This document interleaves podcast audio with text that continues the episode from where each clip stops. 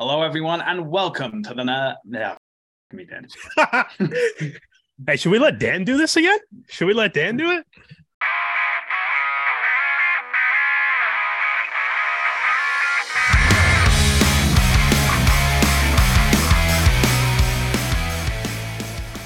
Hello, everyone, and welcome to another episode of the La Rouge Rugby Podcast, where we focus on real Canadian rugby.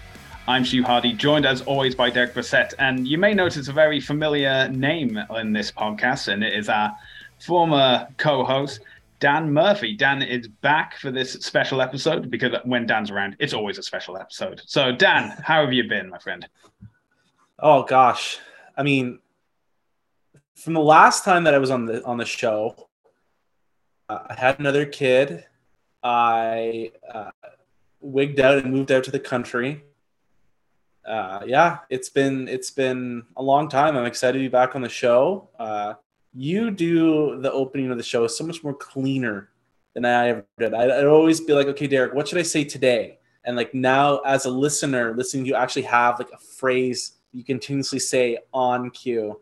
It like brings a warmth to my heart, Stu.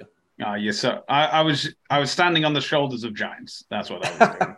it's too bad you screwed it up when Dan came back, though.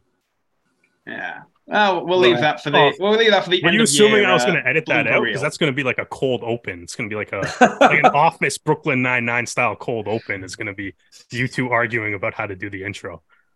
Oh, fun stuff! Fun stuff. Yeah, no, play before well, the theme song. It'll be great. Yeah. Well, you know, a lot has been going on. We are now at the end of the preseason. It is finally uh, the actual regular season week in MLR. We'll be beginning with our first games of round one this coming weekend. We've had a bit of news for MLR, not for 2023, but for 2024. We'll get to that in a bit. You know, we've also uh, had a few announcements from the Toronto Arrows as well. So I think we should start with that. Uh, so the big news coming out from Toronto is that they have also just announced a last minute signing, um, a new center, and I'm going to butcher this name, uh, my apologies, Tau Talatasi Tasi, a 28 year old midfielder who joins us from Japanese side Tokyo Gas, where he has uh, just been competing in the Top East League for the 22 and 23 season. He's come over on the Arrows website. He says, I'm really excited to finally be here in Toronto and officially becoming an Arrow. Uh, head coach Pete Smith has brought in a lot of class players from different rugby backgrounds and hopefully will bring some silverware back to Toronto, especially the MLR Shield. I want to be part of the journey and give back a red hot crack. So, New Zealand born, Australian raised, primarily as a league player and then made the switch in 2018 for uh, league. He's um, played for the Ipswich Jets, uh, Canterbury Bankstown Bulldog, New South Wales, uh, North Sydney Bears. He's even he's even featured in the NRL with the South Sydney Rab- Rabbitohs. It's always a very strange name. Um, and then when he did make the switch to Union, he's played for the South in Queensland Premier Rugby. Uh, he's played for Brisbane City in the National Rugby Championships, and he spent two years in Super Rugby, first participating pre-season for the Melbourne Rebels, uh, then making his debut for the New South Wales Waratahs, and then he made his switch to Japan for 2020 to be with the Sunwolves, and he actually featured alongside uh, Corey Thomas as well, another um, Arrow signing. So yeah, he's also played for Gordon um, in the uh, Alvin Guy, the Highlanders uh, Sydney Rugby Premiership title in 2020, the club's first championship in 22 years. So I think there's a big connection with uh, like the Giltinis team of uh, 2021 because a lot of guys uh, were featured for that Gordon season as well.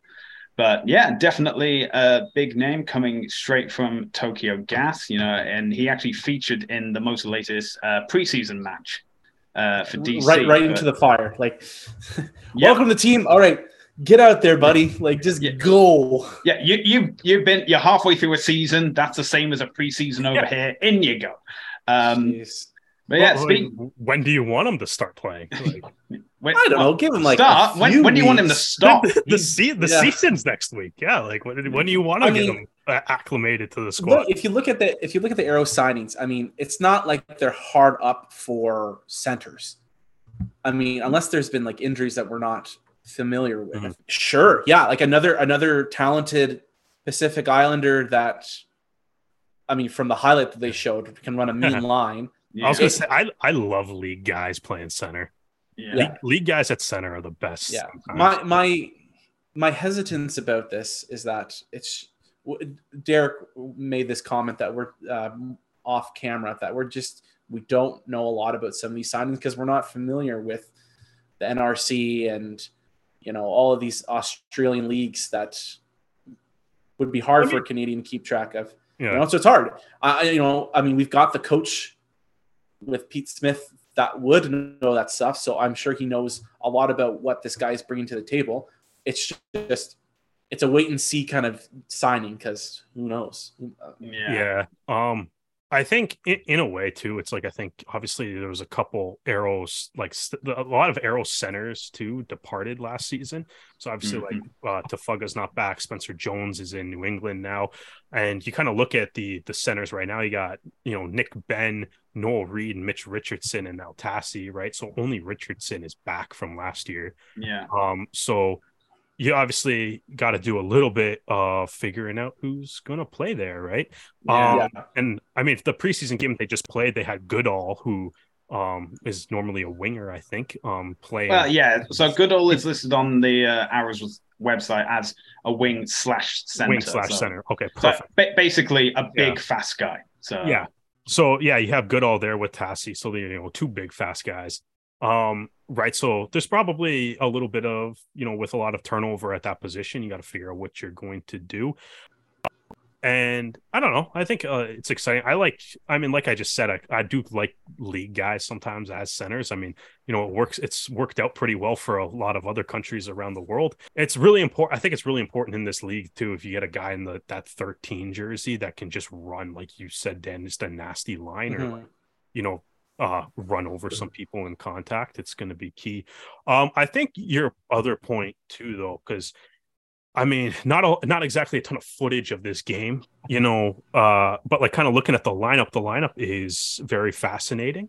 Um, as well, right? Yeah, that's one word of, uh, to describe it. Yeah, and it's like it's not, and it, it it's one of those things where it's like it's it's so hard to actually read into what yeah. any of this means right? Because i think i look at uh like james o'neill's playing hooker in yeah. this game right? Yeah. Well as well dan since you are such an avid listener of the podcast now you would know that james o'neill has mentioned that he has played hooker before.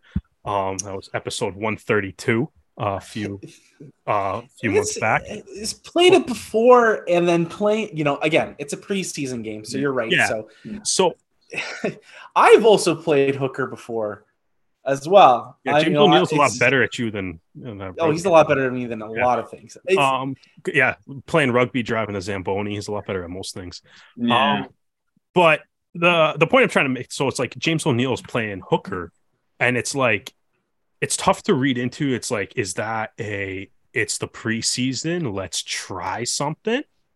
Or is there a reason that Jack McRogers, Gene Cementon, Roman Azaria are all also not on this list? Yeah. Is there an injury issue at Hooker already? Hmm or is this just hey preseason like let's go right? Is, and, is hooker the new scrum half? Is that well like that's the well that's the other thing too right is you like, also have well that's the other thing too right is you also had cole brown starting at nine but ross braude and will grant weren't in the lineup either. So you had one scrum yeah. half right? And this is a this is a squad list too that has 26 players and there's still only 26 players so three extra guys on the bench and there's still only three backs right so yeah. it's and now now i'm not like saying this to suggest that there is some sort of issue but it is it's i don't know it's fascinating to look at the lineup um and yeah, it just you know what i mean i'm not, I'm not is... saying that just to be perfectly clear i'm not saying that any of these guys are like hurt or anything because i have no idea yeah. but the lineup does like you said it's like we don't normally get like the first arrows injury report until the first game but yeah. this lineup is like is there something to be a little nervous about or is this just preseason let's try. I'm hoping it's just preseason. Let's try some guys at different positions, or maybe because we didn't get the lineup for the New York game. Maybe all those guys that we're saying played in the previous game too, and yeah, fine. Or maybe you just got to rest up and stuff. Like you said, you don't get that injury report, but um, it's a, it is kind of an interesting lineup. I hope it means nothing other than we're going to try some stuff. Yeah, I mean, well, you look at the like DC lineup, and yeah, uh, where their game against New York, I think the only continuation was Danny Tusitala at uh, yeah scrum half for both games. But then you look at uh, both the teams for well, basically they just changed. I'm pretty sure like everyone at like half time and you know, you have uh, Cali Martinez um, mm-hmm. starting in like the first half, and then you have an entirely new uh, front row in the second half, and we have like Graydon Boud and Doug Fraser. And it seems from the result is that it was the second half where things really turned around for like DC because the arrow the um, arrows in DC were tied at seven all at half time, and then the final score we have is uh, what was it like 14 42 to DC. Yeah. So obviously DC were able to score more tries. Maybe the arrows were keeping guys on a bit longer and then doing a wholesale change towards like the 60 minute mark when there's uh you know the rough time when you would have it during regular season games so yeah so uh, as you mentioned, there's uh, some big names missing, some obvious starters not there, including um, basically all the scrum halves, all the hookers. Sam Malcolm wasn't there either. So, yeah, it's very, like I said, it's preseason. It's very hard to determine anything from this at this point in time. Um, you know, we've seen, was it Seattle have won both their games without conceding a single try yeah. but both of those teams are not MLR teams. Yeah. They're, it's I, I, Seattle. To be honest, I would hope they beat Seattle Rugby without conceding a try. Yeah, I'd hope that they too. Didn't, but that's a problem. But even the American Raptors as well, they didn't concede a try in that. But you know, they say, "Oh, this is the full time result." Yeah. But is it the same? Was it like two halves of 40 minutes? Was it four quarters of 20 minutes? Well, information is basically a drip yeah well i mean this point. that's i mean that's the mlr preseason right now and yeah. i mean i mentioned a couple episodes back that it's like i think this is an area that the league can really improve on um just by like you know stream the games or um have teams like put out have all the teams put out lineups. Um you know because like it, it, it is kind of odd. Um, I know I've heard the argument that like the coaches like to keep some sort of competitive advantage, um, yeah. which is like, I mean, I'm sure the coaches in the NFL, NHL, MLB, and NBA would also like that, but that's not how professional sports work.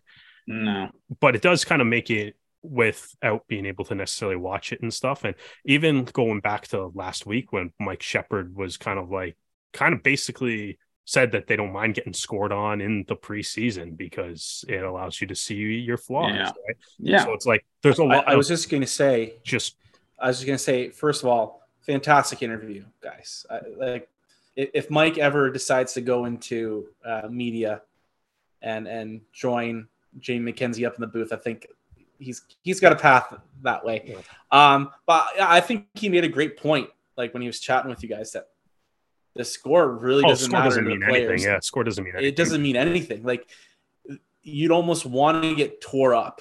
Yeah. Eh, yeah.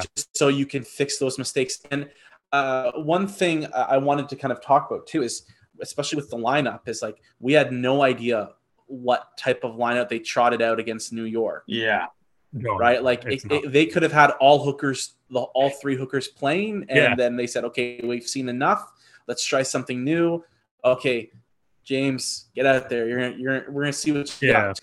There's so much turnover in key positions with this team, mm-hmm. and just kind of change up that. It's gonna be really interesting to see how the start of the year goes. Yeah. The nice thing is that they're not gonna have the injuries that they had last year to start the year off. So that's an, I mean, that we know of. yeah. But uh, yeah, Well, yeah. it's, it's going to be interesting. like you said, it's like I think that's the thing. It's like I think though that ultimately is like that's why it would be super fun to get more of that info out of Mhm. MLR for the pre and the MLR teams for the preseasons. Like, um, you know, especially it's like you know, there's a team like New York who you're the defending champs. You should basically, which basically makes you the face of the league, and you're not putting out lineups. You have no like, you know, score up, barely doing score updates. If you're doing it, it's from the other teams. Um, Hmm. I think that could be. I think that's somewhere the MLR can kind of go a long way to do. Um, just because, I mean, even even like look what we just spent the last few minutes doing. We were like staring at the Arrows lineup, and we're just like mindlessly speculating what that could possibly mean. Maybe they're just like, hey, let's mess, let's mess with Little Rouge rugby. Yeah, yeah, exactly. That's Let's the whole mess with the boys Yeah, a little bit. Um, yeah, I don't know. Yeah. Anything else from that game, boys? Or shall we- No, as as we've said, it's a bit too early to make a call uh-huh. on anything that's happening like th- across the entirety of the preseason. I mean, Seattle nilled American Rap the American Raptors, and then they turn around and beat Atlanta and the Chicago Hounds. These scores their- mean nothing. yeah, it's, it's yeah, nothing. it's you, Yeah. you can't pin it down to anything, but you know it it's there for the coaches to get an idea of what they uh, want to see and some combinations before the season starts. So you know we'll find out this weekend when the first round of MLR 2023 kicks off. Now the Arrows have announced that they have some uh, continued partnerships as well as a new partnership for this season. So they are continuing their partnership with Foundation Physiotherapy as well as Trade Dish. So if you were able to go to any home games last season, Trade Dish were the company where you would um, book online what you what meals you'd like to get for half time, and then you can collect them. And yeah, I thought that was a really good system. But they may have a bit of a challenge because the Arrows have announced a new partnership with Pizza Hut Canada. So they uh, announced this, put out a press release um, saying that uh, from Rahul uh, Srinivasan, the Arrow's chief commercial officer, says, with our keen focus on growing rugby in North America, we prioritize expanding our network of corporate partners each season. Thrilled to begin a new relationship with Pizza Hut in 2023. Fans can expect some new and exciting in stadium experiences presented by Pizza Hut when they're cheering on the Arrows at York Lions Stadium this coming season. So, uh, one new experience um, it says fans can expect will be the Pizza Hut bonus point. At each Arrows home game in 2023, a select number of fans in attendance will be eligible to win Pizza Hut prizes unlocked when the Arrows score four or more tries.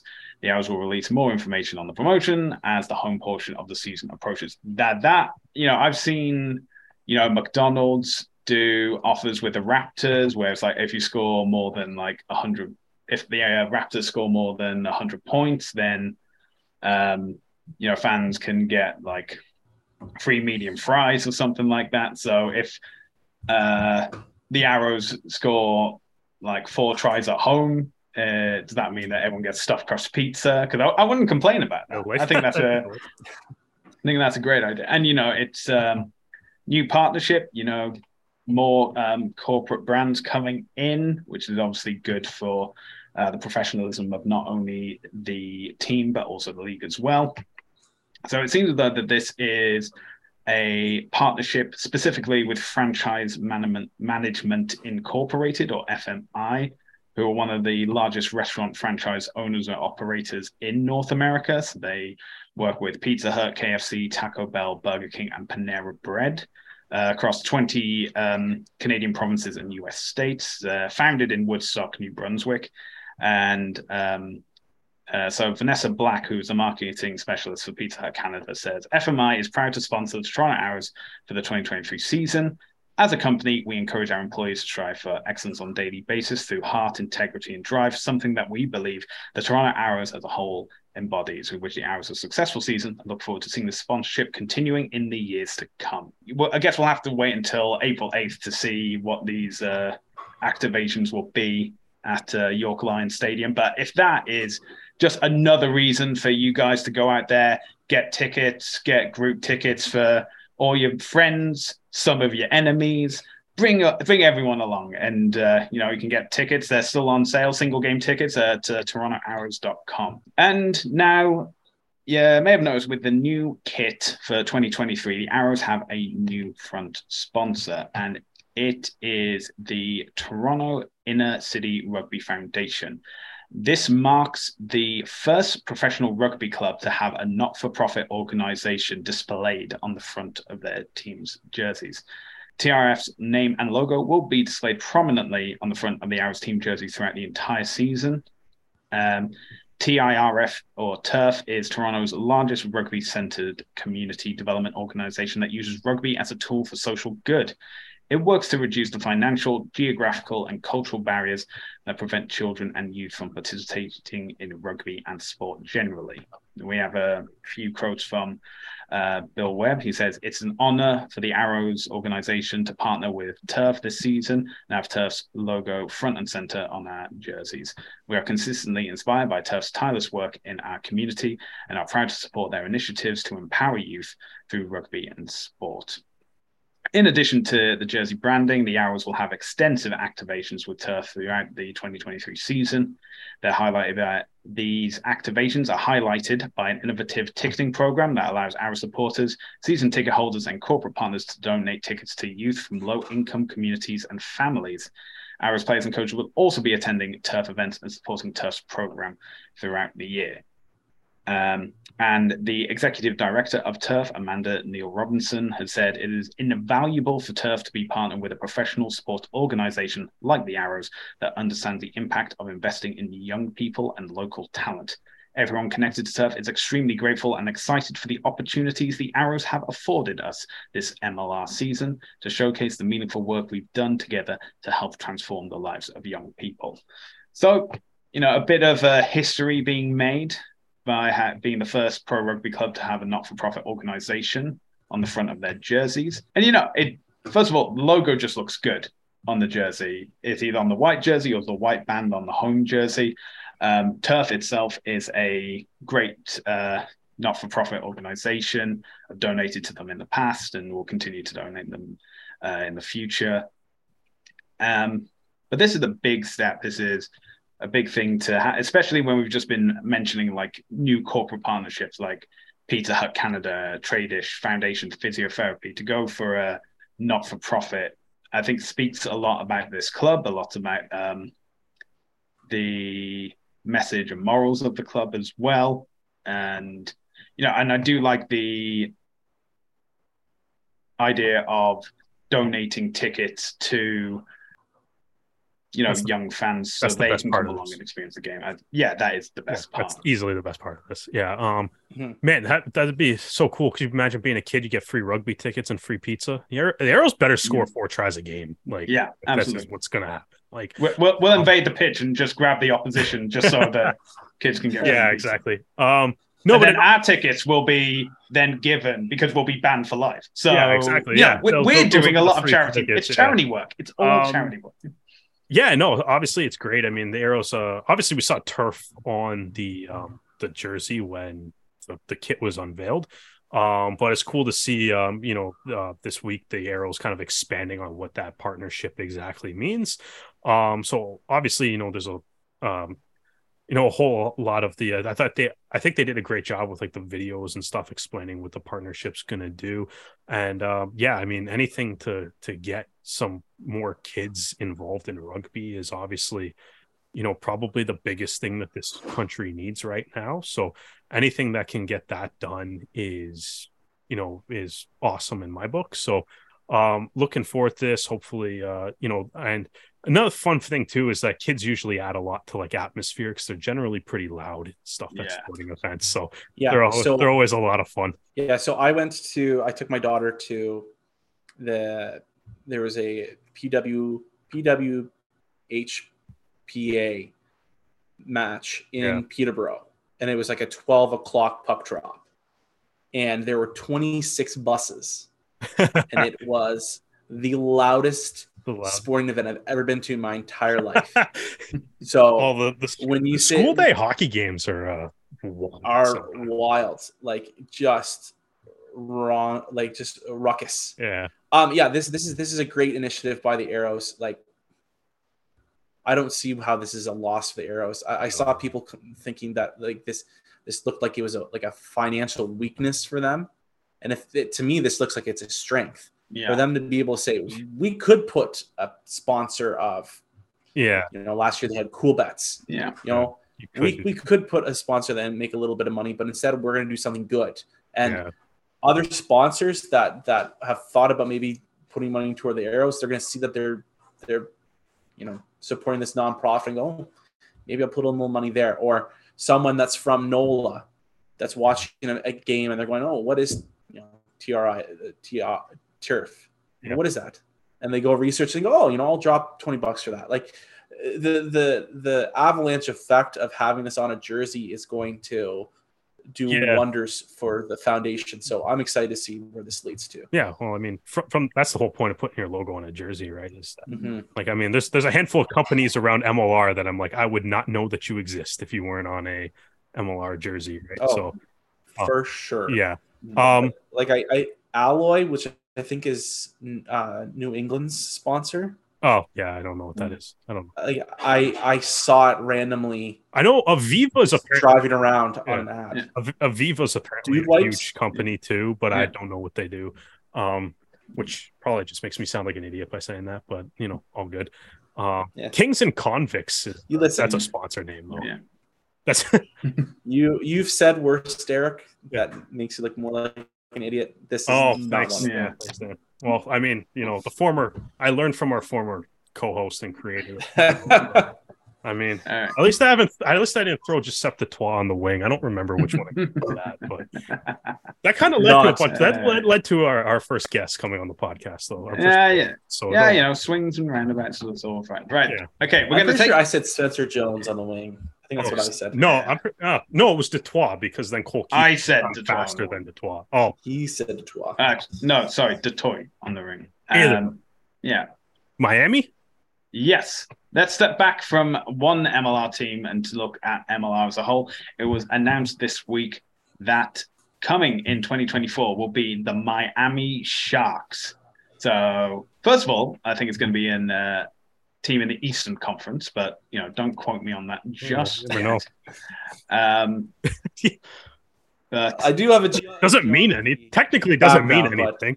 yeah, You can make. I mean, you can make this. up. They could go Jurassic and make it like NFC, AFC, where teams are everywhere. Yeah. This year, and No, like who- no- it would mean nothing. Yeah, who knows? Who knows? So um, this Miami group is led by Ron- Ronaldo Strazzolini, or Coney as he's known, Alejandro McFarlane, and Marcos Galperin. Uh, more details are to be released, but what MLR have announced so far is that uh, they will be playing in Miami or the greater Miami area. Um, the from uh, Marcos Galperin He said, we are excited to create a rugby experience in South Florida that will wake the Latin passion in the community and generate a sense of belonging. And uh, yeah, so it's very little information on the team so far. There's been promotion through the MLR channels yeah. on social media that uh, the Sharks will be joining in 2024. Um, but you know, a team in Florida, you know, one of the most popular states, Miami, um, great destination, especially at the start of the season when uh, the North is still frozen, and uh, you know, if you are going to have a few home games, then having it in uh, Miami's was it? bad. Yeah, Dan, do you want? Do you have any thoughts on this? I got some thoughts on this that are most. Yeah, I've got I've got a few thoughts. Um, one, as someone who has family down in Florida, start of the season is rainy season down there, I believe. So that is Oh man. might counterbalance what, what about about what you just said there, but I could be wrong. Two, um, I'm really excited to see what uh, again the Latin flair that they're going to pull up from this. That that, it, that is the right community for it. Um, the Sharks branding. I mean, I'm not ups, upset as like the like South African Sharks owner is about the name. Yeah, like I'm not I'm not at that level. I think them it's and just- the other seventy-eight thousand teams across. yeah, Exactly. Yeah, I've got to say the Sale Sharks are absolutely furious about it. I don't know. There's there's I think Sharks is a little lazy because oh we're near the ocean. See, are Sharks. Are are we just going to ignore the fact that it's the team name from any given Sunday? Yes. I don't think I've ever seen. You've never, Any never Given seen Sunday. any given Sunday? I'm quitting this podcast. How have you not seen any given Sunday? Stu, did you Uh, say you've seen any given Sunday? dude. No. You know what I watch the ma- uh, the majority of the time? I'm watching either Mickey Mouse, Mickey Dude, Mouse. this movie came out in like 19 I'm- in like 2000 or something. It might be I 1999. I, watch don't Frozen. I watch Frozen two. if I'm lucky, I can watch Encanto. This this is my life now, Derek. How how old how old I- are your kids? Uh, my daughter is four and my son is one. So this movie came out in 1999, which gave you what 17 years to watch it. Yeah. What what what do you, what oh man all right That's a lot of so work. either way dan any given sunday is a football movie that is fantastic that stars al pacino as the coach um, jamie foxx as the quarterback and cameron diaz as the owner the name of the football team is the miami sharks they're also Mm. black and white that's what i'm I'll take your word for it. at it's the you haven't heard like you should need to go google like al pacino any given sunday speech because it's the best like sports locker room speech of all Well, actually, something interesting to point out is that the Miami Sharks were part of the American Soccer League in 1988 and then renamed to the Miami Freedom in 1990. So there was an, an, an actual Miami Sharks What a team. weird name. So, so there, Oh, there were going to be three I, I, I guarantee teams you called the Miami people, Sharks, one of which was fictional. I guarantee you more people know about the uh, the any given Sunday Miami. Yeah, Sharks. no, I, I'm I'm not ruling against that. So Can we get I- the cast of any given Sunday to go to one of these games? That'd be fun. Yeah, I'm sure. I'm sure they'll be for that. thrilled to come to an MLR game. But um, Never know. Why not? question, the question is, is that where could they be based? So obviously, I'm gonna put. Uh, I'm gonna automatically rule out um, Hard Rock Stadium for. But you know, the Inter Miami currently have a stadium in, admittedly, Fort Lauderdale, which is about a 40 minute drive north of Miami uh, at the DRV PNK Stadium. But the uh, proposed Freedom Park, Miami Freedom Park, which will be a 25,000 seat soccer stadium, which will be built in Miami, roughly that- around. Are they bringing the Miami Freedom back? Is that what? Is No, that why it's called Freedom Park? Is that, are we bringing? Is the team coming back? Is that what? That, Not, not a clue. I think uh, Freedom Park is just a name until they get a sponsor oh, to, but it, you know, as in like instead of like Miami Stadium, narrow it down. Yeah. Is um, so it's being built in Miami. It's you know I'm sure they'll figure it out. They'll, they'll figure it out. It's near. I think it's near. Where is it? Um, it used to be Melreese Country Club, so it's an area that already has, uh, you know, currently has grass. It's uh, been used as like PGA tours and things like that. Um, yeah, and uh, this time last year, roughly, Miami City Council granted Inter Miami a 99 year lease on the Melreese site. And the stadium is projected to open in 2025. So, whilst it may not be there for the Sharks' inaugural season, they may be able to work out a deal. You know, have uh, David Beckham come along to a 2024 game, and then they can work out uh, stadium sharing opportunities for later down the line. So, you know, Yeah. but obviously, getting a new team uh, in 2024 shows that the league is moving in the right direction. You know, maybe we'll get a, another team to join the uh, Western Conference, so we can even it out at 14 each. You know, and who knows as uh, as the rumor mill circulates and new things get uh, chucked around, we may be able to find out uh, if we can get a 16 team sooner rather than later. But uh, you know, for now, all we can say, Miami definitely will be having a team in 2024. Yeah, and I think it's also great that the league is announcing this now because Yeah. obviously you announce it now. They had some preseason games in Florida like the week after they announced this. There was a couple preseason games this past weekend that were in Florida. Um, right. So I don't know, hopefully trying to build uh build a bit of a fan base down there.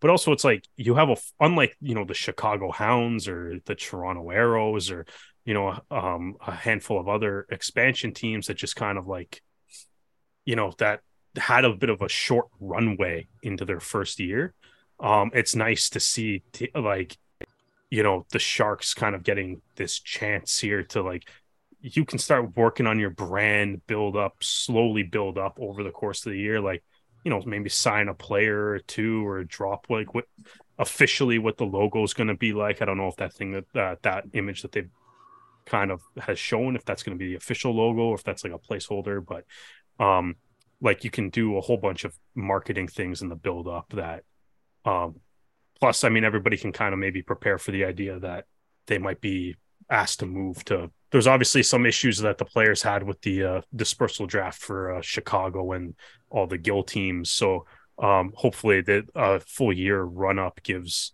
gives uh, everybody time to have a better understanding of what's going to happen this offseason too. Right.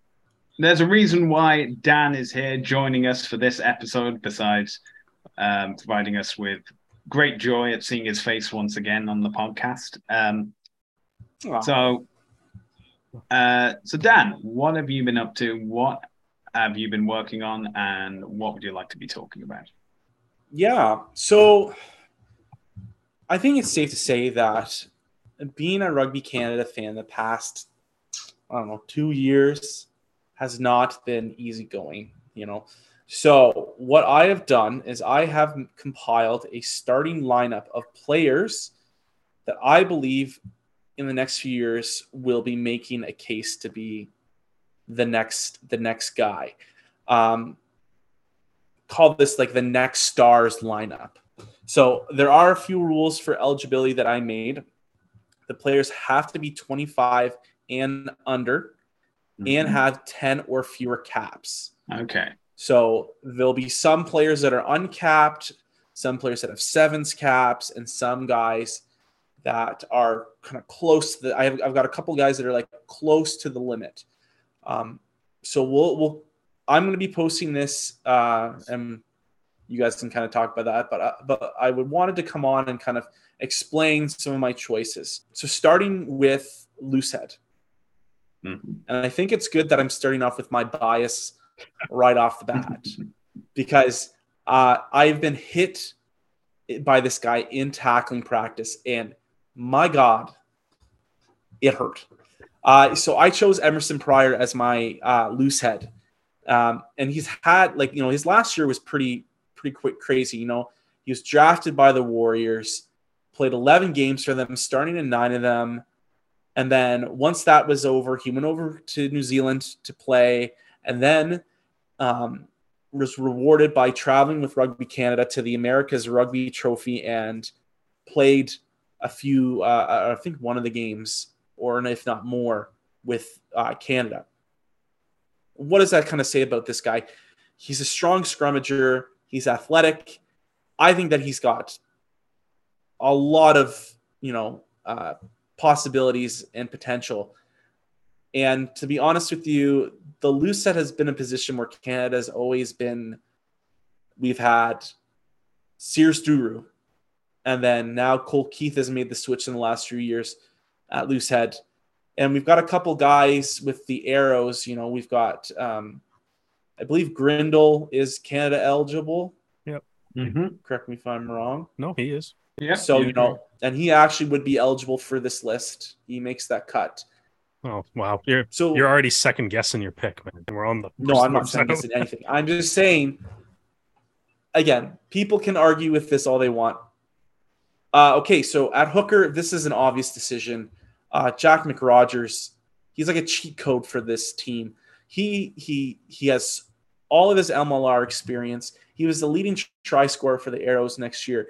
He is going to have all the opportunities to put his hand up for a national team selection to add on to his one cap that he got. I'm excited to see what Jack does this year. He's going to be having a lot of starts for for the Arrows this year. So let's see how that goes. All right again, number three with the tight head was easy, and he is like at the max of both of my um, qualifiers. But Tyler Rowland, he's got nine caps. He's the highest cap player. I would probably give him the C, you know, the captaincy mm-hmm. for the mm-hmm. team. Just a few stats, you know, he he has four uh, 409 carry meters on 80 carries, 120 tackles. That's an 87.6 completion. 285 ruck arrivals, six tackle breaks, one breakdown steal, and one try over his first three seasons with the club. I'm excited to see what's the next step. What is he going to bring? Because Salmon is an incredible player. Like he's one of my favorite arrows. So what does Rowland need to improve to take some of those starting games away from Salmon? Hmm. So I'm excited to see what that looks like. Uh, my next guy, one of my locks. now this guy comes with a little bit of controversy and not of his own playing. Tyler Duguid. Hmm. He is one of Canada's highly touted prospects. He's good. He is playing in the top 14. Hmm. He's already played in the Heineken Cup. Yeah. He has he, he's got all the tools to be an, a national level player. And you know, we can only speculate. You know, we we don't know what is going on, why he's not putting his hand up for selection, but he's got the size like he's got the size to play if you are starting in top 14 matches, like the top 14 is one of the most physically demanding leagues in the world. Yeah. And he, this guy is going toe to toe with monsters, like absolute monsters, and, and not sticking out like a sore thumb. So, of course, I'm going to add him to my team. My other lock this this young man got his first cap in that hard, hard, hard fought match against Namibia. Um, Piers von Dadelszen is an interesting. I, I, call him in my in the article a dark horse, and I think that's really kind of where he's at. He came into the the Canada roster, not a lot of fans knowing who he was. He's playing f- for Oxford in the UK. He's not as big as as as a guy like Duguid. Like he needs to fill out his frame a little bit, but finish his school. If he really wanted to, he can tr- uh, apply his trade in in Europe, or he can come to MLR. I'm sure teams will be very much looking for a guy his height to f- fill out their line out. So I'm excited to see what he does. My six and my eight, you can, and and when we get to the eight, you guys will understand. Uh, you can put them in either position. I think that like both of these guys can and have played at both positions. So whichever one you you go with, I'm okay with. But I've got six. I've got Logan Widener, um, who is a very very interesting prospect for Rugby Canada. He's eligible to play for both the U.S. and Canada. And during this past summer, he traveled with both under 20 teams. It's like very LeBron James before he joined the Miami Heat kind of situation. Like all these teams, like both like uh, programs are trying to get, get him to play. And I mean, I, I, I don't blame them. He's 250 pounds. He's six foot five. He's got the frame to pr- play. Like he is a big lad. You know, he's he's with um, he's on an academy deal in 2020, or he signed an academy deal with Brive in 2020. Um, now, in going into this season, his academy deal will end. So the world is his oyster. He could play for a top 14 or a Pro D2 team. MLR teams would drool. He would be an instant, you know, instant star in MLR if he if he decided to go that route. So he is a key cog in my in my lineup because he does a lot of really strong things that to have successful national team. He's a threat in the lineout. He is aggressive in the open field with his running, and he's damn good in the breakdown. So, what more can you want from his from a six? Now we talk, my seven we actually talked about already um, today. Uh, James O'Neill, he Uh, he's a is hooker. an He's a hooker. incredible player. It's a hooker now. Oh, sorry, Yeah. sorry. Okay, I'll try to remember that for when I when we post this. But Mm. uh, he was named Club Man of the Year by the Arrows in his first season. You know, that's that the award was given to coaches uh, by the coaches for his hard work on and off the pitch. You know, 394 carrying meters on 61 carries, 185 ruck arrivals, 79 tackles for an 84% completion, eight tackle breaks, seven breakdown seals, two line breaks, uh, and a try in his first campaign. Yeah. No, Again, James O'Neill's crazy. like I said earlier, there, there is a logjam at seven, right? Like Rumball, Heaton, Smith, they all play Uh, very similar style to Kai him. Penny too. Um, Nakai Penny, yeah, there's jeez, seven. Seven's probably Canada's best position. Weird. strongest. Yeah. Um. And and O'Neill did something that I think was really smart. You know, going over and playing Melrose with Melrose Rugby Yeah. to go over and play in Scotland, play in those matches, I think was his smartest decision. I'm excited to see what he could do going into 2023 for the Arrows. Yeah. And then All right. Okay. You've meant okay. So you've been talking about the forwards. A lot of great picks. Uh, You're gonna let yeah. him do his last forward. I thought he did. I thought he did. Uh, six, you No, I got six, I got my eight man. Ah, Dennis you when you're Gaines. talking about six and eight, I thought you were like, Yeah, no, sorry, Stu. Yeah, you man. just I'm getting ahead of sweet myself. Sorry, Yeah, we've we've already. that's Throw, okay. Throwing the numbers around and the spelling It's okay. disaster Hey, for it's, me. dude, it's okay. It's he's just going to be the third guest in a row that's about to talk about Mason Flesch and how great he is. We should just Okay. have Mason Damn Flesch on the co- podcast. Nope. Just Bury the lead, damn it.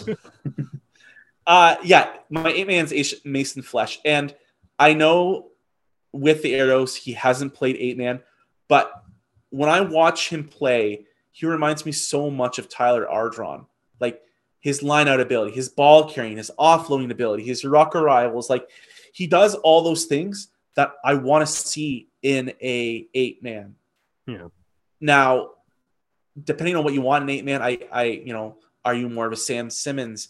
Are you more of an Alex Dombrandt? Like, you know, like it- can go whichever way. I prefer to have someone that can also be a lineout threat at my A man. It just adds another layer to what you're you're doing at your set piece.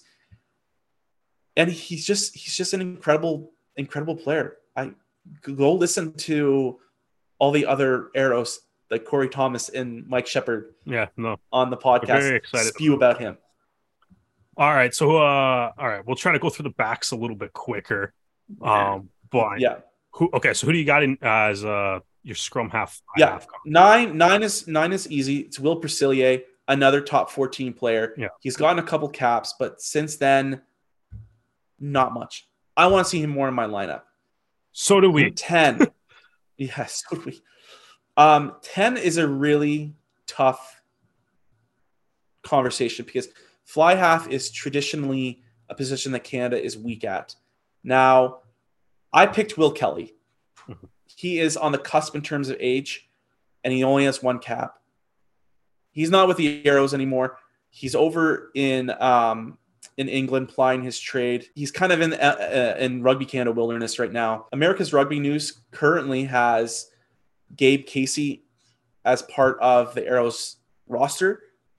He's another name that would be really interesting to see if they gave him more uh, chances because he is eligible in terms of age. Winger is someone that I was so excited to see get signed by the Arrows. Avery Oitomen, the Mm. Oitomen Empire. Come on, guys! Like Yeah. he is a fantastic player. And what I really like is he looks like he's beefed up, which Yeah, is great older, news. right? So that uh, comes with He's it. older, he's stronger. Yeah. Love it. Who's your other winger? Oh, my other. Oh, Yeah, okay. We'll do it that way. the wings. Yeah, who's the other winger? 14 could also be my fly half, Brock Webster, extremely talented player. Mhm.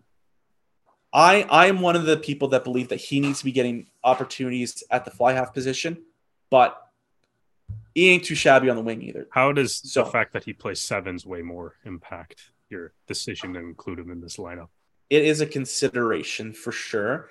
There's guys like Isaac Olson Yeah. down in New England that could also be put onto this this roster, but at the end of the day, I went with someone that I know has national team experience and also has the eye of currently Kingsley Jones. So that's where I went with with why I picked Webster. Um, 12 and 13, both these guys are versatile in terms of which spot you put them in. But I've got Quinn Ngawati and Josh Thiel. Both of them have strong ball carrying ability. Both of them have distribution skills that are impressive for someone their age. Ngawati is still only 23 years old. Yeah. Yeah. Like he's got a lot of time and and I didn't want to include him for a period of time because I'm like, well, he's only playing, you know, bench minutes with with New York. He's only 23. Also, the centers that that New that New York have are like probably the best, in my opinion, in MLR, just based on how they played last year. So I'm I'm okay being patient with with Quinn because I think he's got a lot of things going well for him. And watching Josh Thiel play with Lesage, I'm like, okay, this guy's got something there. Yeah. You know, Spencer Jones unfortunately just been hurt a lot. Now I don't think he's eligible based on age. So I think Thiel Thiel turns turns that for me. Uh, last guy at 15, I've got Kieran Breen. Right. There are a lot of question marks for him with the 15 jersey, mostly because the majority of his time has been at the center position or with the sevens program. But he's got that pedigree you're looking for in a young player. National Sevens program, academy deal with Biarritz, Pro D2 experience. And the Arrows see it. Like, you know, they they depending on how they're going to use Malcolm and O'Leary, like they, he might not get as much starting time. You know, we know that Sam Malcolm can play in the 15 jersey. Yeah. So we'll see how that goes, but I'm excited to see him. He's he's big, he's fast. I like what I see. Yeah. So right. just to recap, then you basically have Emerson Pryor, Jack McRogers, Tyler Rowland, Tyler Duguid, Piers von Dadelszen, Logan Widener, James O'Neill, Mason Flesch, Will Percillier, Will Kelly, Avery Oitomen, Quinn Ngawati, Josh Thiel, Brock Webster, Kieran Breen. And uh, if you want to complain about that, um, Stu, we have a new place that we can redirect people if they wish to complain about this. Yes, we do. Starting this week, we now have our official website, the Rouge Rugby ca. So there we will be posting not only episodes of the podcast, which will be available again on YouTube and through Spotify, but we will also be posting articles both about the Arrows and about Canadian rugby in general. So this will be one of our first articles up there where Dan has given uh, far more in depth, uh, far more details as well, especially uh, his hit from Emerson Pryor. He can tell you which ribs are still bruised to this day. And yeah, so if you Ugh. have uh, any comments, any players that you would choose in different positions, anyone that you think has flown under Dan's radar, please feel free to comment on that article, let us know. Again, that address is therougerugby.ca. I actually don't think I've built a comment section into it yet. So you might still have to complain to Dan on Twitter or something. Um, or find him in person. Yeah, the uh, shout at him. Find me in person. Find him in person. Come all the way out to Buckhorn. find me. Yeah, come find me.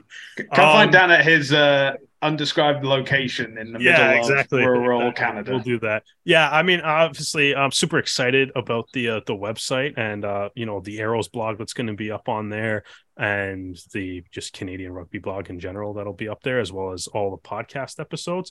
But at the same time, it's still going to be a little bit of a work in progress as the uh, the MLR season kicks off too. So, um, if you're reading Dan's article and uh, you have any tips or suggestions for what we can do for the website, feel free to uh, let us know as well.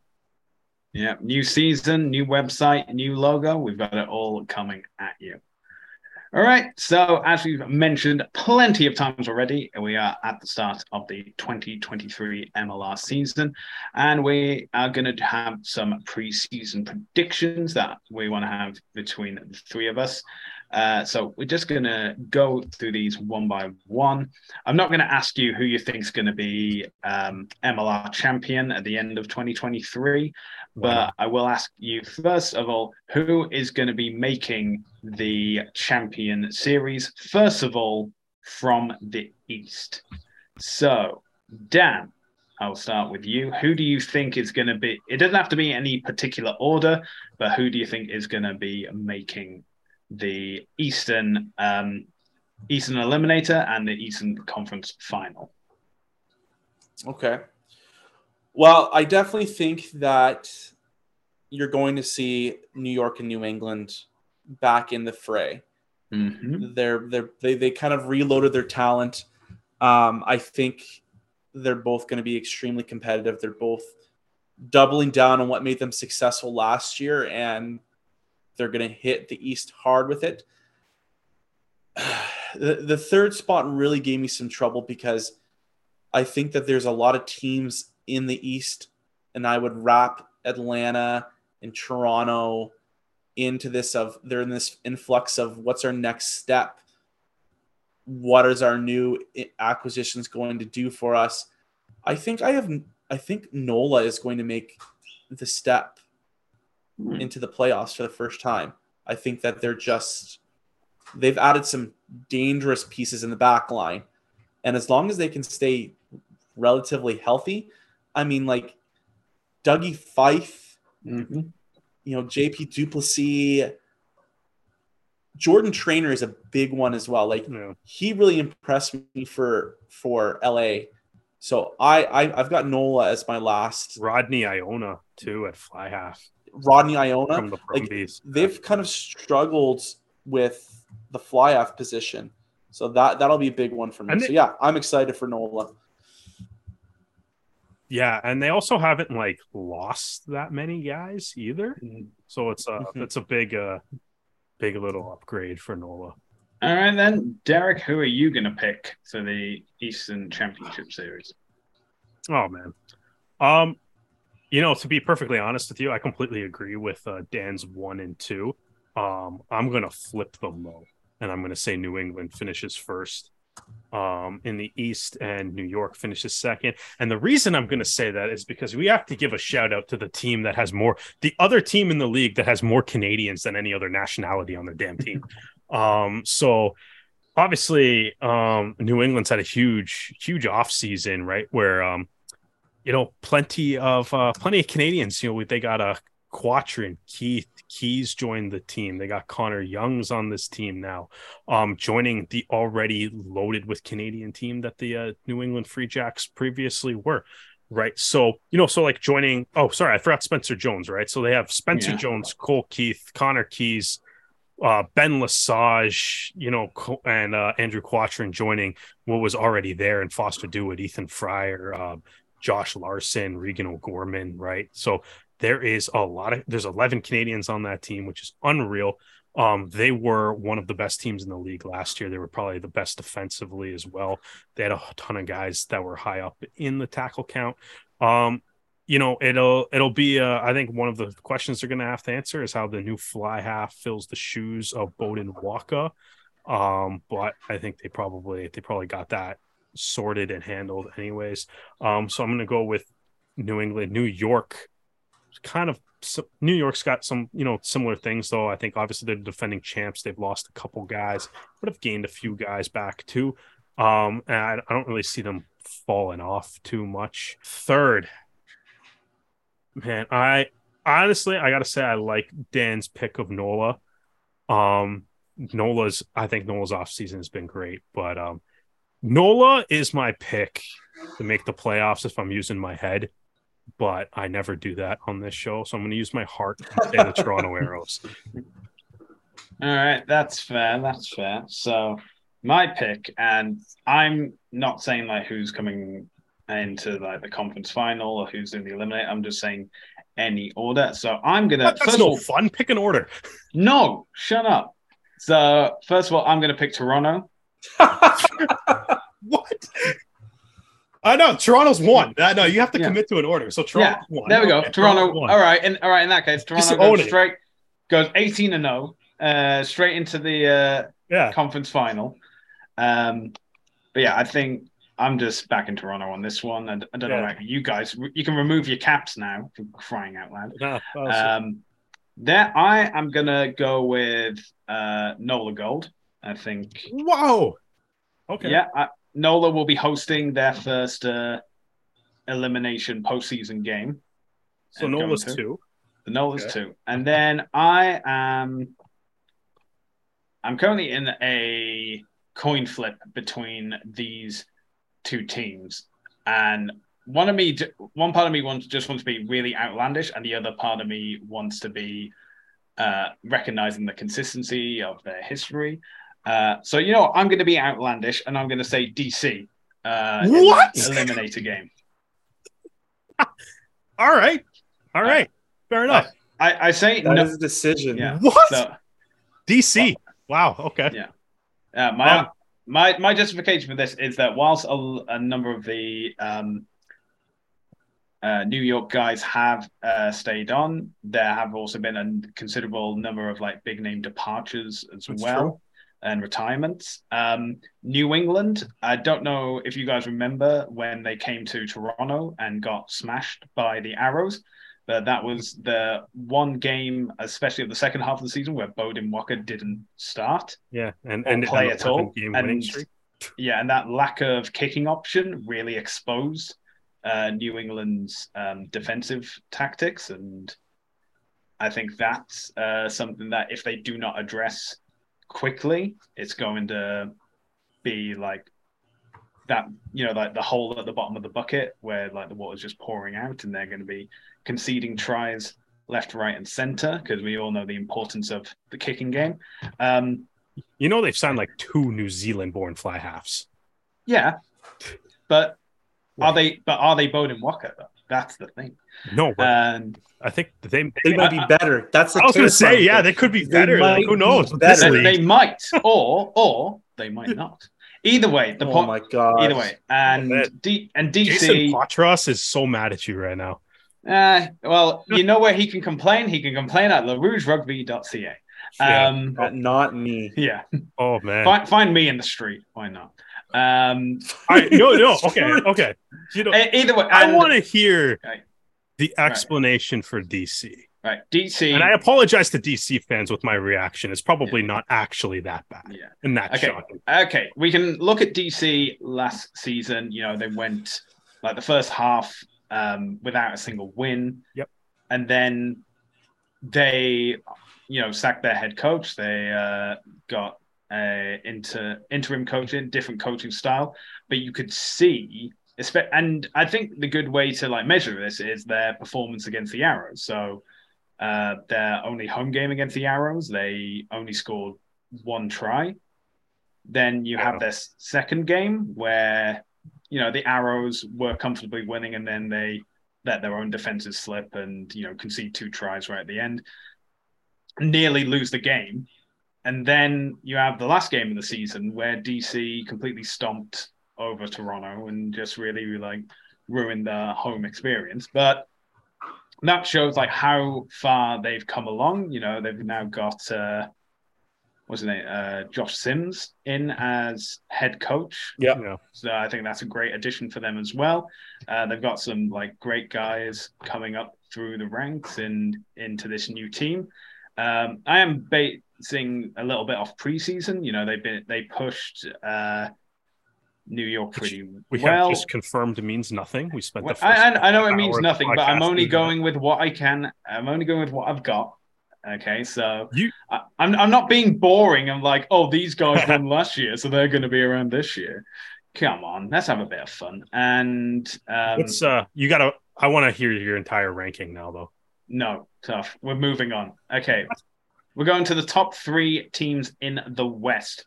And Dan, I'm going to come to you. Um, who do you, who is going to be um, competing with your Eastern selection to make the championship final?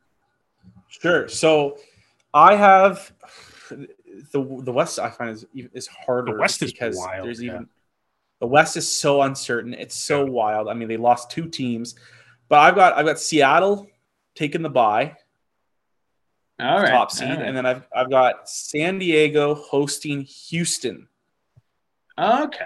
in the uh the semifinal.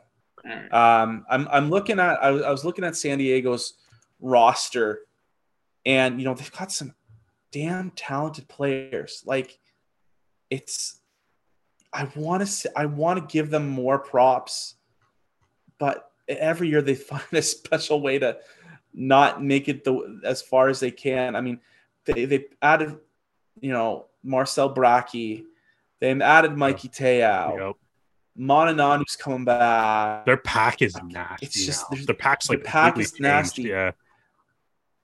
Go off on a tangent. Do you guys think that Sears Duru, by the time that he's done his career, will be Canada's most capped player? He has 64 caps, and he is he'll be turning 29 this year.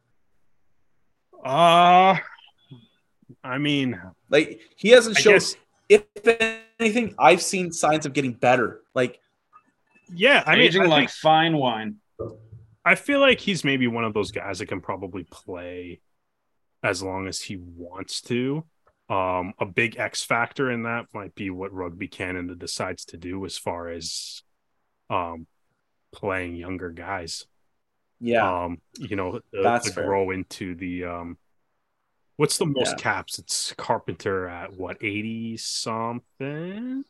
something like that. Um, Give me a right. So But anyways, Um, you know, they picked up like Christian Poidevin Oh, yeah. too. it's uh Like like they have they have really amped up their Yeah, they got yeah, they have they got Sean McNulty, they got Sam Mahalo from yeah, it's uh, they picked up Tom they picked up Tom Pr- Franklin from the Maori too. Um Isaac Ross is there now.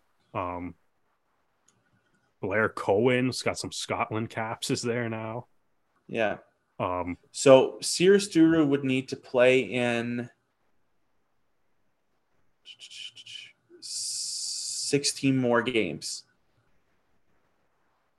I mean he could do it. Tie. He can Yeah. do it. I guess it just comes down to well, I mean it comes down to I guess What's available. squad selection, right? Because Yeah. even at that, like we are uh, you know, just talking about how Rugby Canada was saying that they don't have a uh, any games scheduled for this year yet.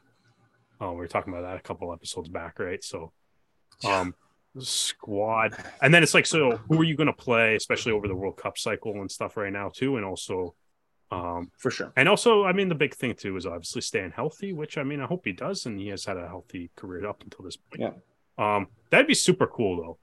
I would love to see that happen, man. He's been a, Yeah.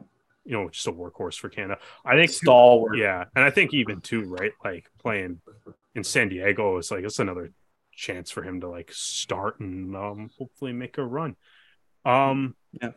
Um, but yeah, uh, sorry. And then Houston's good. I picked Houston because, I mean, they've got a terrifying pack Yeah, and they've got some real talented players in the back line. they would have Like they- Dallas, Oh, sorry. Dallas and, and Chicago are just absolute wild cards. Like they're basically, you look at the turnover that Dallas has, they're almost a new team. yeah. Chicago is a new team, and Utah just doesn't impress me. So that's what I'm going with. Yeah, but Utah's jerseys. Oh, another black and red jersey. Why you don't like Utah's jerseys, man? I love Utah's jerseys. All right. Yeah, Michael, Derek, let's do- let's- let's let's You're already writing in the uh in the group document here, so I was assuming you wanted to jump the gun. No, no, that's uh come on, give me your list. All Give me right. your top three. Um, you know, I I, I I'm kind of torn on this one. I think I totally agree with Dan um's assessment of the idea that this is really hard to call. Um, I think despite him not necessarily being impressed by Utah, I think Utah is really good. I think they might challenge for a spot. The wild card is Chicago, as Dan just mentioned. Um, but Chicago is also the team that is essentially made up of the two best teams in the Western Conference last year. Um, Yeah, but they have no wingers. They don't Yeah. have any wingers right yeah, now. Yeah, I know they have they have, they have- Billy Meakes is They've, they've got all Bill- these talented centers. yeah, and Billy Meakes is in LA doing something. Yeah, and, and they've got one fly off. They've got Luke Carney as their one signed on fly off. If he gets hurt, Yeah. they're pooched. Well, that's what you mean. Like the uh that's that's part of the uh the wild cardness, right? Uh I think man, this is tough. Um I'm gonna go Houston, Robbie Povey. Um they'll finish. I think they are the one team that legitimately made the playoffs last year in the Western Conference. Um so I'll uh I think and I think they've they've made some improvements like where necessary. Um th- like you said, Dan, their pack's insane, and then um and uh, you know, I agree with San Diego. I think San Diego's looking pretty scary, a lot improved too. So I'll put San Diego there. Um, and then my third team, um, they're kind of I'm I'm I want to debate between Utah and Chicago. Um, so I think I think I'm gonna I think I want to lean Chicago just because like if they for some reason find a way to put this together, then it could be scary because their their core is pretty unreal. That you might not need wingers if uh, the centers score five tries a game anyway. So uh, I think I'm like I'm gonna go with Chicago, and um, I'm gonna go Chicago as three. We'll see what happens. All right. So I'm being less outlandish with my picks in the West. You but- can't possibly be more outlandish. So Okay, so I'm saying going straight to the conference final is San Diego. Uh, you know, I'm not happy that they've uh, cut uh, three of their five Canadians from last season, but mm, yeah, it that's- what it is. But I think, um, you know, and especially their kits alone gives them a good enough standing to get that high. Um, hosting the uh, Western Eliminator, I have as Chicago. I know we don't have enough information on their team at this moment, but the sheer amount of talent that is coming from, you know, basically the two teams that topped the West last season is they've got to definitely have some play to go. Like the head coach of Austin last year is now the head coach of Chicago, so that style of play will hopefully be continuing. You know, a team that won 12 of their 16 games. So definitely one that I can see doing well. You know, maybe there'll be a few um, issues to sort out. And I'd say they will be hosting that eliminator against Seattle. Uh, Seattle, uh, I think, were, you know, they were fortunate to get to the championship final. Um, obviously, the uh, disqualifications um, got them that position, and yeah, I honestly see them, you know, putting up another fight, another challenge to make it to uh, another championship final. And if anyone counts out the Sea Wolves, then you're just a fool because they've clearly got the track record that states otherwise. Well- okay, now, they wouldn't have made the playoffs last year. they wouldn't have, but and yet they were there. So Yeah, well, yeah, yeah, don't count them out because you never know what can happen. yeah. All right, so now we are going to move on to who you think will be the most improved team of the year um, for the 2023 season compared to 2022. And just to make it interesting, you can't pick the same team as someone else. So, Derek, actually, you lead this one. Who do you think is going to be most improved? Although I think it may be a pretty obvious answer. Um, I think there's a couple teams that can kind of challenge for this. Um, I, I guess it depends on how you define most improved. Um, because for some teams, you know, you have a team like, say, you have a team like NOLA, who it's like NOLA can it looks like they can improve a lot, but if they don't make the playoffs, it's disappointing. But if they do make the playoffs, is that is that improving greatly because they're kind of on the cusp of the playoffs last year too. Um, Old Glory, if Old Glory does what Stu is claiming Old Glory is going to do, then that's clearly them. Um, but I think when you're thinking like most improved, um, I don't. I feel like you can't get worse than 0 and 16. So anything that Dallas does, if Dallas puts up a win, like that's just incredible. If Dallas puts up a win, if they put up two, if they put up three, that's incredible improvement over last year.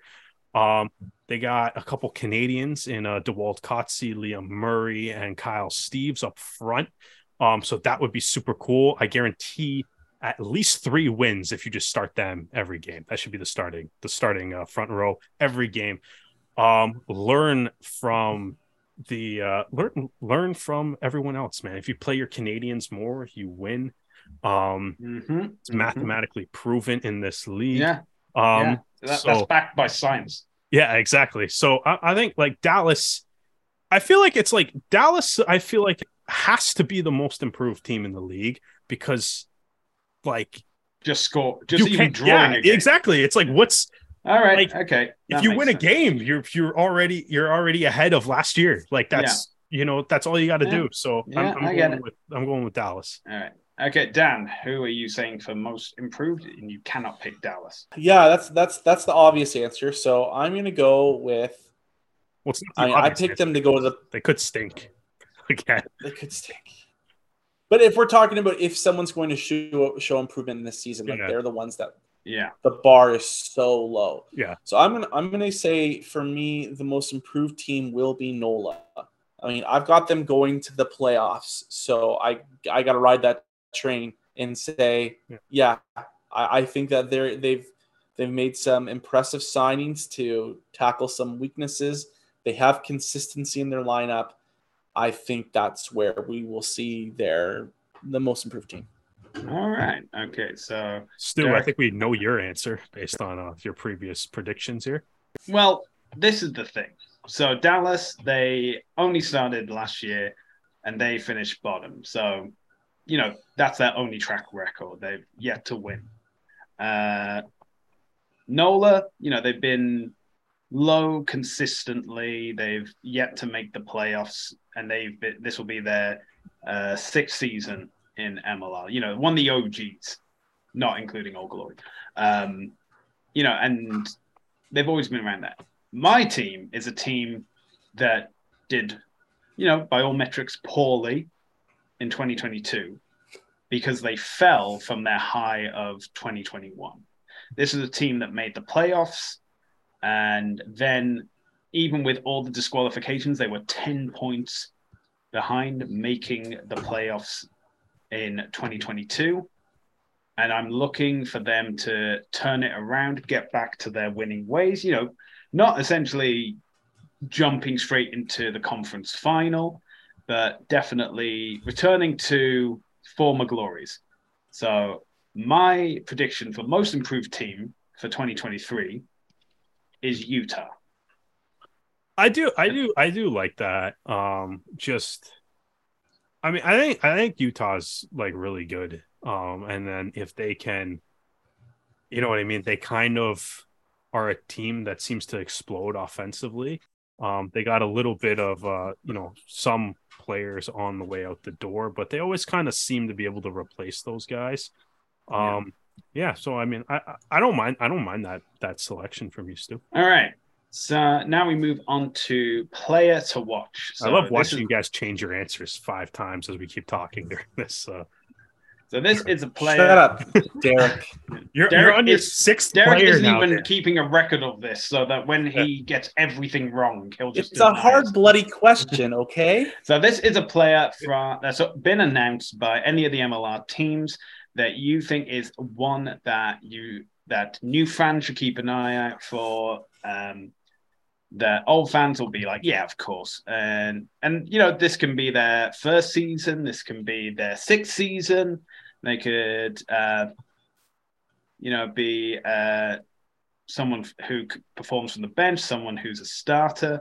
Uh, the guy that I am picking as the player to watch is actually a draftee. In fact, he was the first uh, Canadian draftee for 2022 draft, um, signed by uh, Old Glory DC, and that is Calixto Martinez.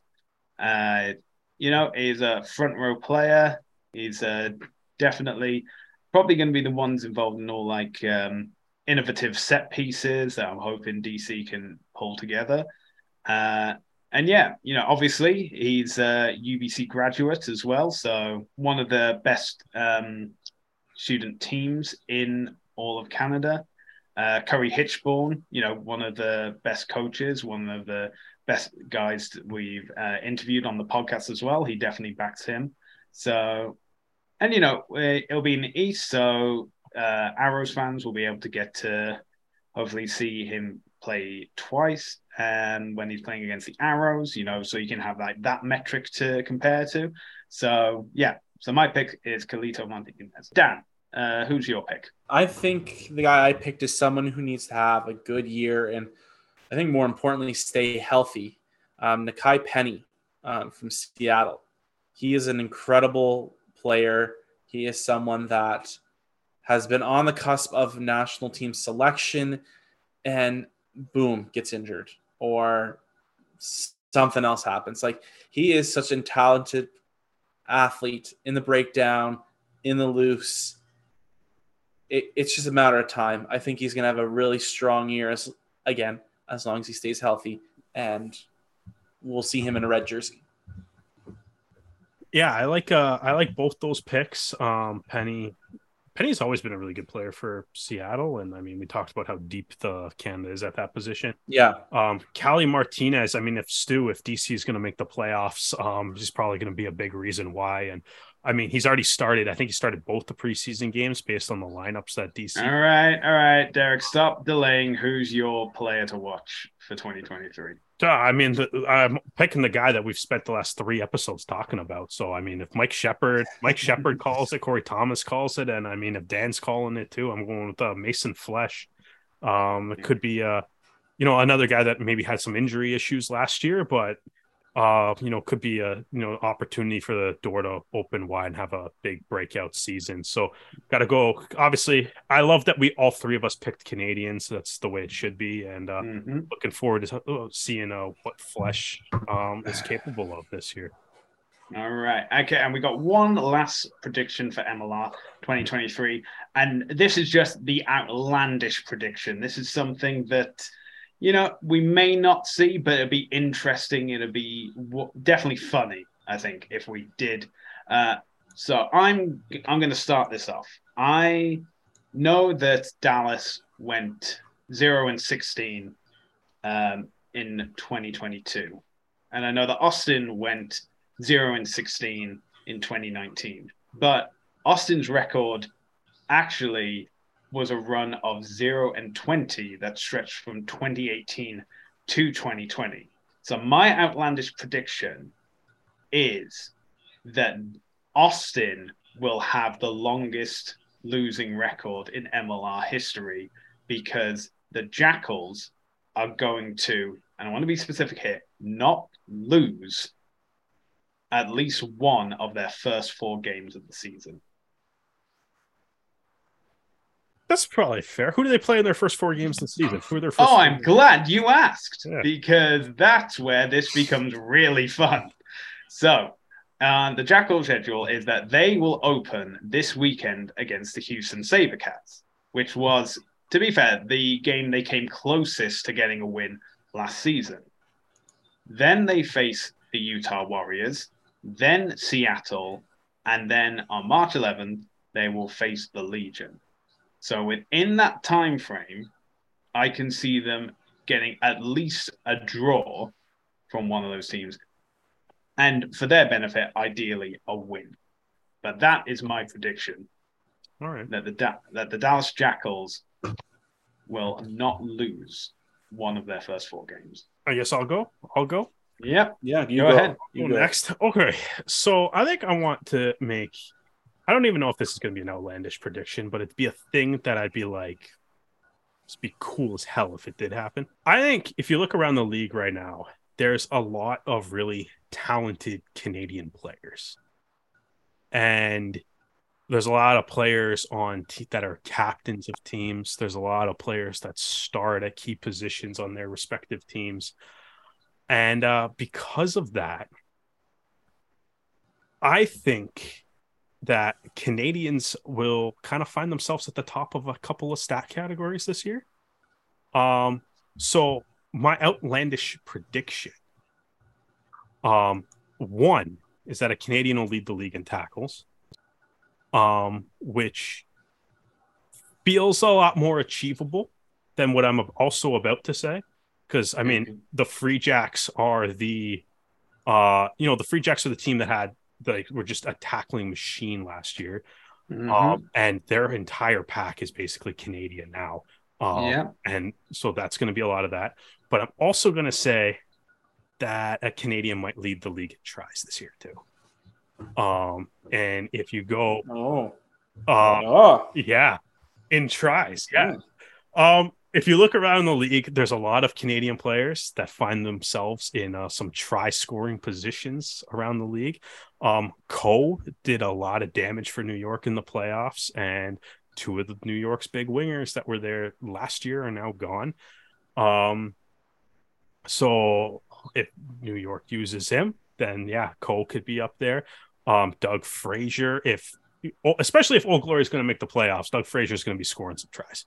Um, and also they have Graydon Bowd in DC too, who's going to be you know, working right off of Danny Tusitala. Um, you know Avery Oitomen's back. He led and he almost led a team in try scoring in his first year as a 19 year old too. Um, not to mention all the hookers in this league that are Canadian as well, and that's those are tend to be the guys that actually score a lot of tries. So um, that will be my my outlandish, the the wild, prob possibly won't come true, but it'd be hmm. super cool if it did. Prediction. All right. And Dan, do you have any outlandish prediction for MLR 2023? Oh, I flip flopped on this one a ton, but I think what I've come down to is I think the Toronto Arrows will be the highest scoring team Right. in MLR Because Avery I think- going to lead the league in tries. Because Avery Because, Oregon okay, is there we go. lead See, in we're on, the tries. we're on the same page. Or anybody else on Listen. the Arrows. I'm just, I just used Oitomen in the mm-hmm. last. Cole Davis. Cole Davis Hopefully scored a lot of tries. Let's go with him. yeah, hopefully a full year of Ross Braude and Sam Malcolm. Yeah. You got a lot of really talented new centers.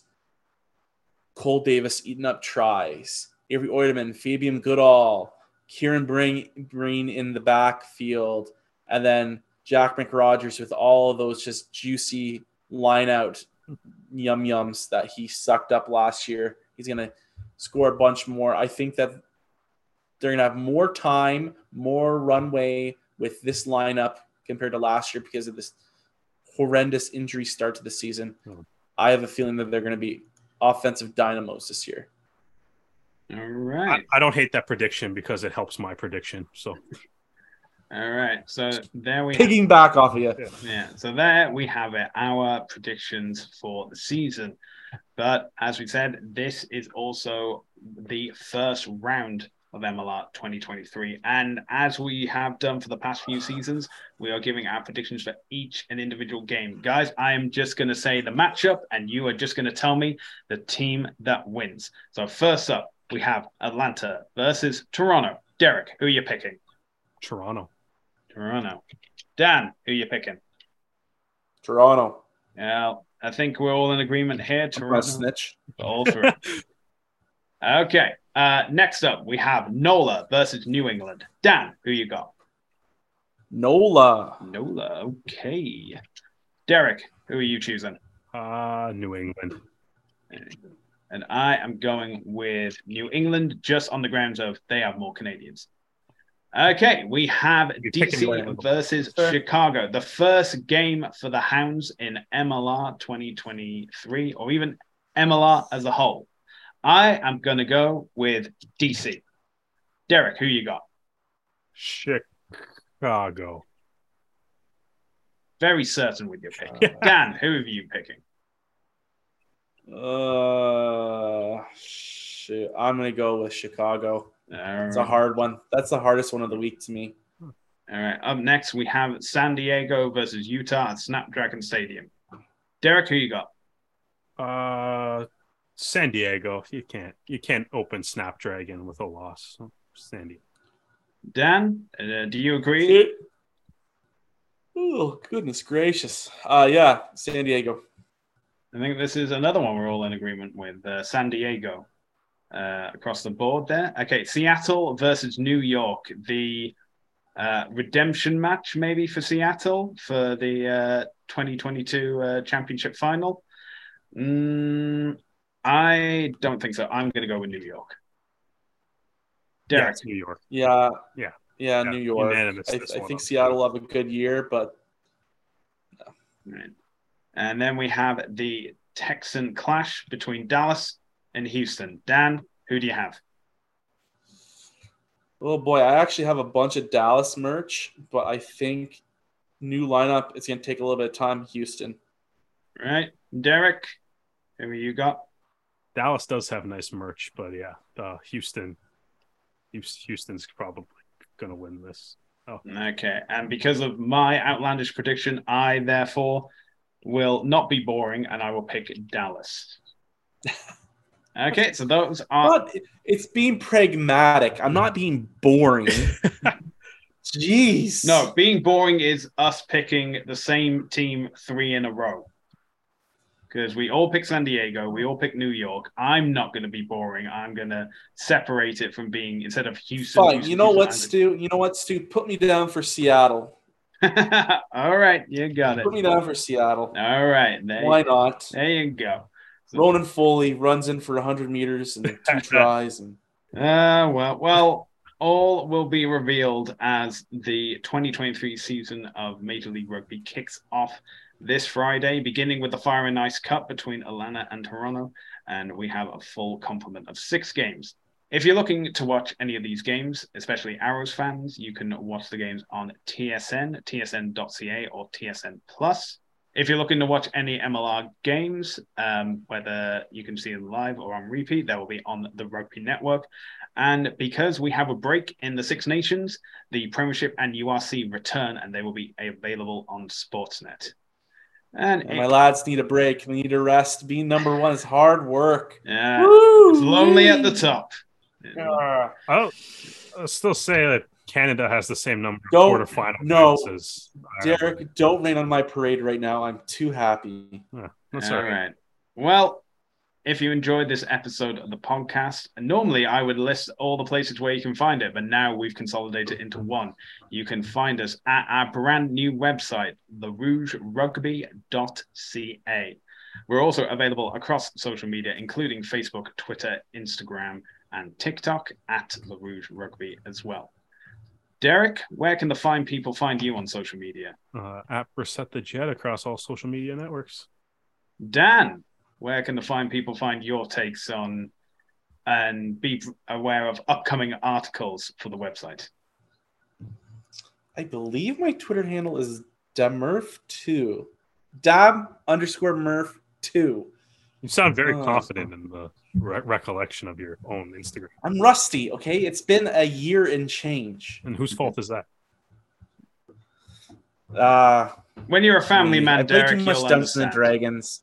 No, it's the Dungeons and Dragons. Wow. See, I would have asked you guys to record another night, but it wasn't. We weren't playing tonight. Normally we do so. All right, fair enough. And you can find me across social media at Hardman, spelled H4RDMAN. Well, lads, once again, we're at the start of a brand new Major League Rugby season. Looking forward to not only all those games, but seeing some of our predictions come to light. Dan, always great to have you on the pod. We're glad to welcome you back at any time. Derek, thanks for joining me once again, and thank you all for joining us for another episode of the Rouge Rugby Podcast, where we talk about real Canadian rugby. We hope you can join us again next time.